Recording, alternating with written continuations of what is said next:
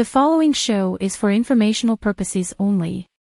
Individual situations may vary and the information should be relied upon only when coordinated with individual professional advice.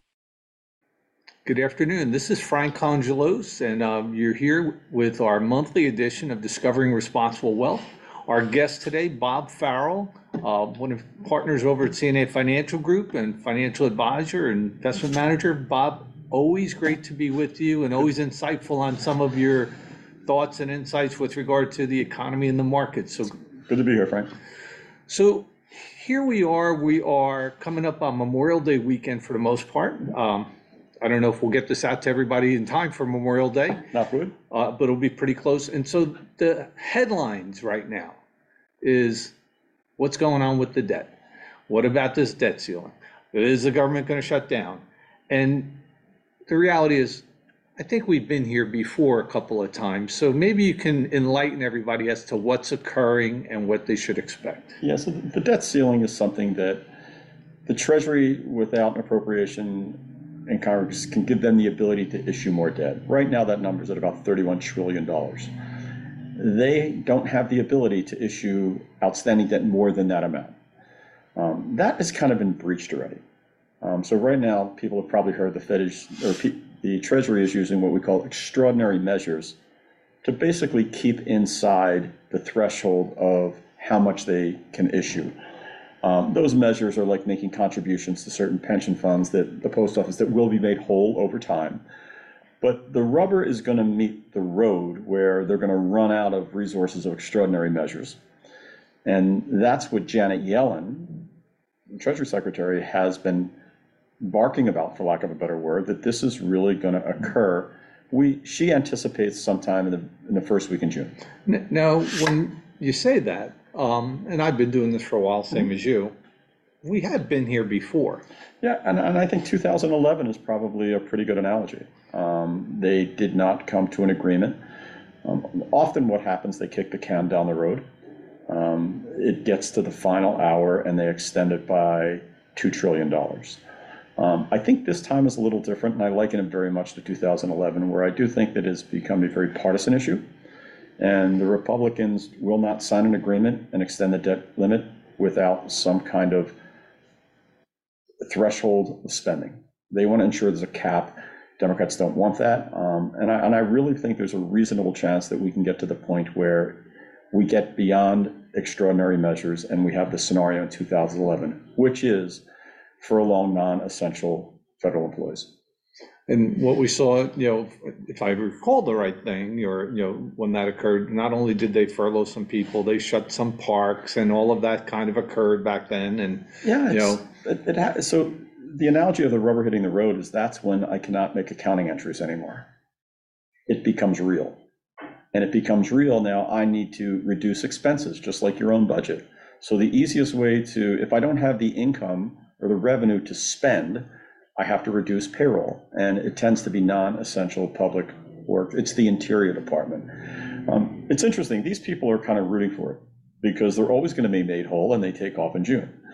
And it, they've always made these people whole, but that will occur and this could happen for three to four different weeks. The one thing I'm very, very confident in, I don't think it's ever going to get to the point where it's going to impact our ability because once we don't pay principal or interest on a piece of debt, that's extraordinarily problematic. Um, Rating agencies, however, will down, put us on negative credit outlook. Um, Fitch has already done that this week. Um, US Treasury bills right around that time are trading at close to 7% Interesting for the fear, yeah. might be a good time to buy treasuries then. It, you know what, it, it's that window of time, Frank, where people are anticipating the actual extraordinary measure. So if you look at investing in a treasury bill that matures somewhere between June sixth and June ten, it's close to seven percent. Conversely, if you go back out a month from there, you're back to five percent. Oh, got it. It's So- only, it's only Yeah, that short-term exactly. one that's going to come due. Yeah. So one of the things that I wanted to make sure that we mentioned on our conversation today is, you know, we have clients that are uh, at the door of retirement, some who are in retirement. And sometimes when they watch the news, you know, they'll hear the headlines and they don't get, what does that mean exactly? And then you hear the, the word social security. And uh, what happens, or am I gonna might check? And I've never seen the government not pay, Yeah. and so maybe you could take a minute and share that that's not really. Social Security is a trust fund, the money's there. And I think, you know, the Medicaid, the Medicare, Social Security is more a fear factor for America. Um, if people, the military, you know, all of these things are going to continue to get paid, you know, and that is not the issue right now. But I think the media makes it an issue.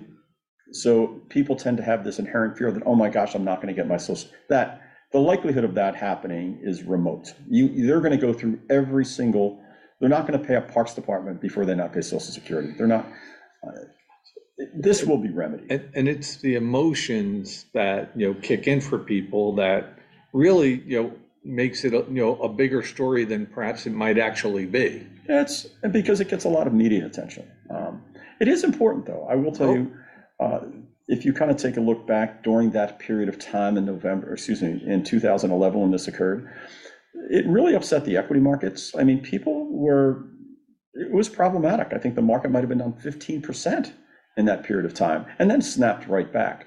Um, One of the reasons why I think that people are comfortable that this is going to happen is the equity markets are pretty good predictor of stuff like this.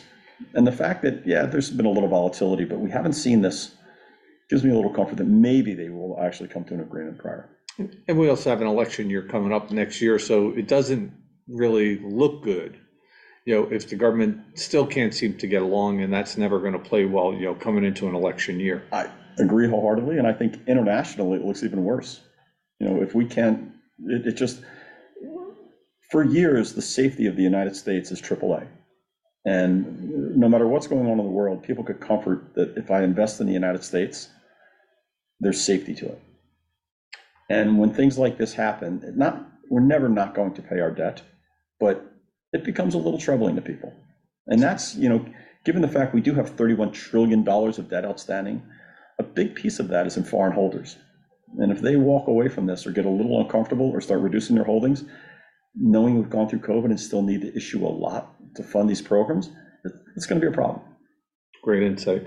So, you know, as I listen to you, it seems like, you know, what we're telling people is relax. If you're receiving social security, um, you've got Medicare, things of that nature, uh, you're probably good there. Yep. Um, this probably will not get settled overnight. It's still more to come. Uh, won't be surprising if, you know, they actually do, you know, end up furloughing people, maybe even closing parks, and it could happen around, you know, right up to Fourth of July, maybe. That, that's, you know, a scenario where it actually goes into June and then an agreement is finally met because people are yelling and screaming that a park's not going to be open or a beach isn't going to be open on the 4th of July.